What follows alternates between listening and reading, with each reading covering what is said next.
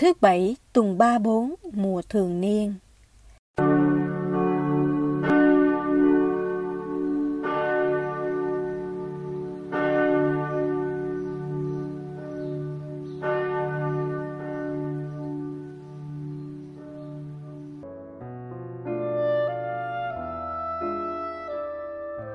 Giải thích thị kiến Sách ngôn sứ Daniel, Chương 7 từ câu 15 đến câu 28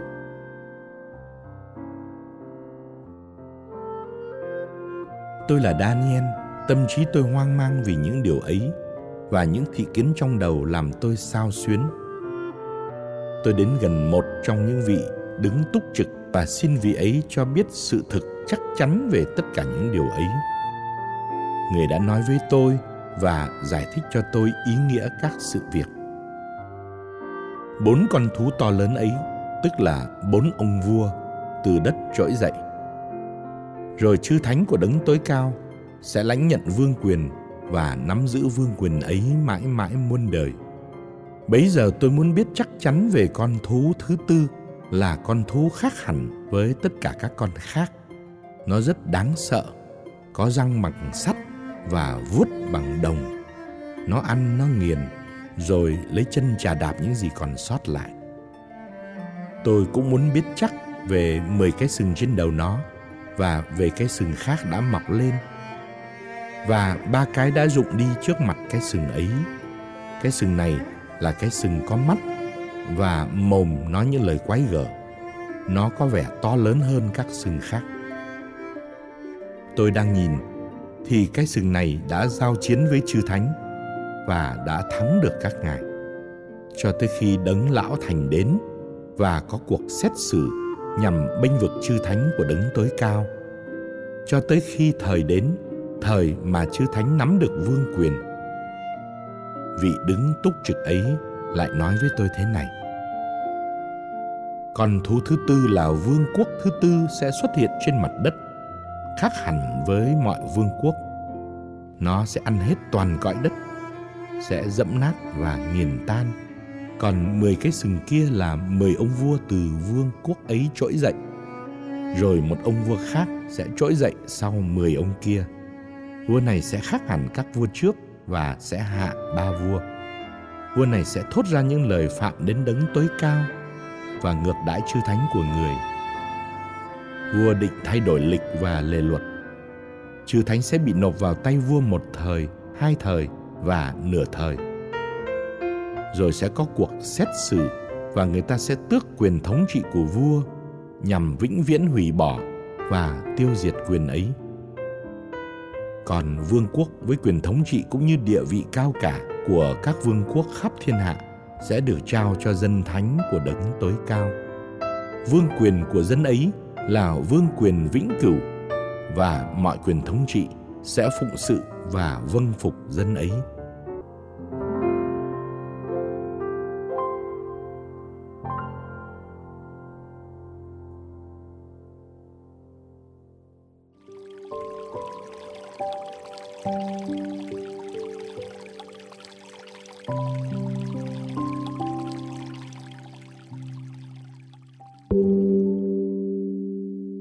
Phải tỉnh thức và cầu nguyện.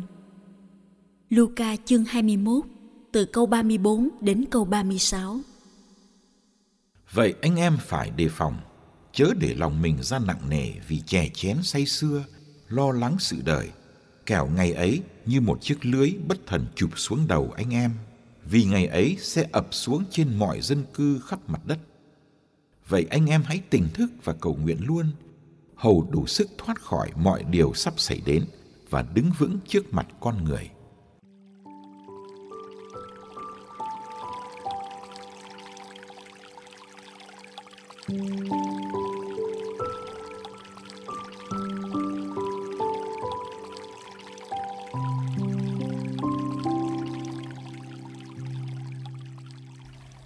Chiến năm 2009, Tổng thống Nga Medvedev gọi nạn nghiện rượu là quốc nạn.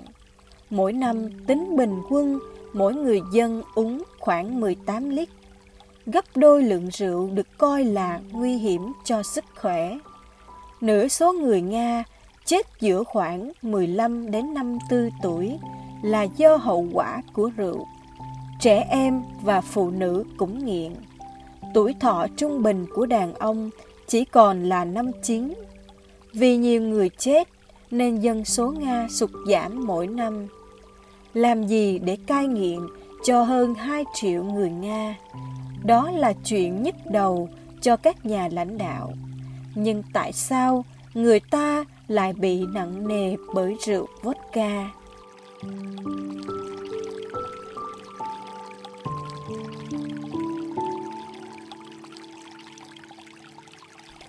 Bài tin mừng hôm nay nhắc chúng ta về những thứ nặng nề đè trên trái tim người Kitô hữu. Trong khi chờ đợi Chúa đến vào thời điểm không đoán trước được, chúng ta có thể bị vướng vào những thú vui buông thả, sống bừa bãi, phóng túng, nhậu nhẹt, say sưa. Đó vẫn là cám dỗ muôn thuở của thân xác. Chỉ cần đi một vòng thành phố hay các vùng quê vào ban đêm, chúng ta thấy ngay cả một thế giới của ăn uống, hưởng thụ. Nhưng trái tim con người còn có thể trở nên nặng nề bởi những lo âu trần thế. Làm sao nhà cửa có thêm tiện nghi, làm sao thêm lương và lên chức. Những nỗi lo toan về cuộc sống vật chất vắt kiệt con người, khiến con người không còn khả năng mở ra trước Chúa và tha nhân. Con người giàu lên nhưng lại thấy mình bất hạnh và gia đình đổ vỡ. Mỗi năm 30.000 người chết vì tự tử ở Nhật. Trái tim nặng nề nên nhiều người mắc bệnh tim mạch. Trái tim bị kéo xuống các thực dụng tầm thường ở trên mặt đất, nên con người bị còng xuống, không ngước lên được điều trên cao.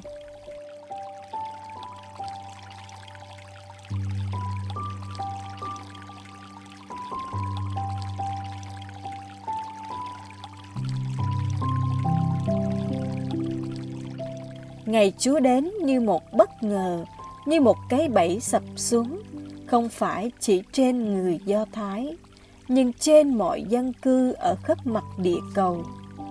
Cả thế giới phải chịu phán xét chẳng trừ ai, bởi có thái độ cần có mỗi ngày của người môn đệ là luôn luôn thức tỉnh và cầu nguyện, để có sức mà thoát khỏi mọi điều sắp xảy ra để chuẩn bị cho cái chung cục thì phải sống đều đặn cái hằng ngày. Làm sao để khi con người là Đức Giêsu trở lại trên mây trời? Ngài thấy chúng ta đang ở tư thế đứng thẳng, không phải xấu hổ cúi đầu, không bị ràng buộc bởi đam mê, nhưng vui sướng vì mình đã không uổng công chờ đợi.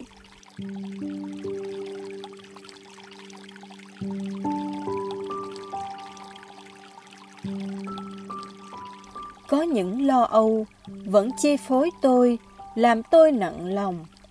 Có những mê đắm kéo ghì tôi xuống và bắt tôi làm nô lệ.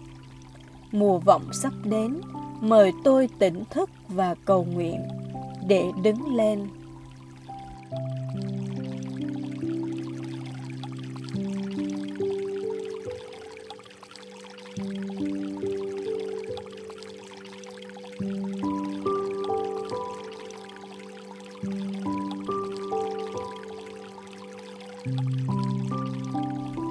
Lạy Chúa Giêsu, nếu ngày mai Chúa quan lâm, chắc chúng con sẽ vô cùng lúng túng. Thế giới này còn bao điều khiếm khuyết dở dang, còn bao điều nằm ngoài vòng tay của Chúa. Chúa đâu muốn đến để hủy diệt, Chúa đâu muốn mất một người nào. Xin cho chúng con biết cộng tác với Chúa xây dựng một thế giới yêu thương và công bằng, vui tươi và hạnh phúc. Để ngày Chúa đến thực là một ngày vui trọn vẹn cho mọi người và cho cả vũ trụ. Xin nuôi dưỡng chúng con niềm tin vững vàng và niềm hy vọng nồng cháy để tất cả những gì chúng con làm đều nhằm chuẩn bị cho ngày Chúa trở lại.